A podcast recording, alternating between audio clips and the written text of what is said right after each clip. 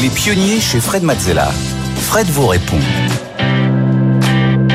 Les pionniers, on continue avec euh, vos questions. Chaque semaine, vous m'envoyez les questions qui vous passent par la tête euh, et qui vous tracassent, même plus que ça, euh, en tant qu'entrepreneur sur à peu près toutes les dimensions du métier. Je suis là pour y répondre, Stéphanie. Et, et on commence tout de suite avec la question d'Elsa. Faut-il être un expert pour entreprendre dans un domaine spécifique?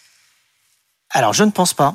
Euh, C'est-à-dire que il se peut que parfois, en étant expert, on ait une idée euh, qui, touche à notre domaine.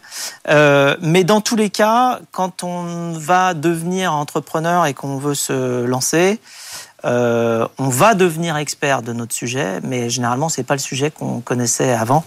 Euh, donc ce qu'il faut, c'est avoir un intérêt pour le domaine, euh, mais ça veut pas dire euh, tout connaître sur ce, ce domaine-là, parce que euh, déjà on peut pas être expert de quelque chose qui n'existe pas encore, donc euh, forcément. et puis bon, alors si je prends des exemples, bah, déjà moi quand j'ai lancé Blablacar, évidemment j'étais pas expert du covoiturage, hein, comment dire, ça ça existait pas vraiment, donc c'était autre chose. Euh, donc voilà, ça doit pas être une condition euh, du tout pour se lancer. Par contre, il faut avoir un intérêt pour, euh, pour le domaine. Il faut se projeter en se disant, alors le plus important pour garder sa motivation euh, tout le long, c'est d'être certain que ce qu'on va faire va améliorer euh, mmh. notre société, va améliorer le monde. Et à ce moment-là, on aura toute la motivation du monde pour devenir expert de ce qu'on est en train de construire. C'est clair que ça motive davantage. On enchaîne avec la question de Johan. Quels efforts faut-il mettre sur le marketing de son offre?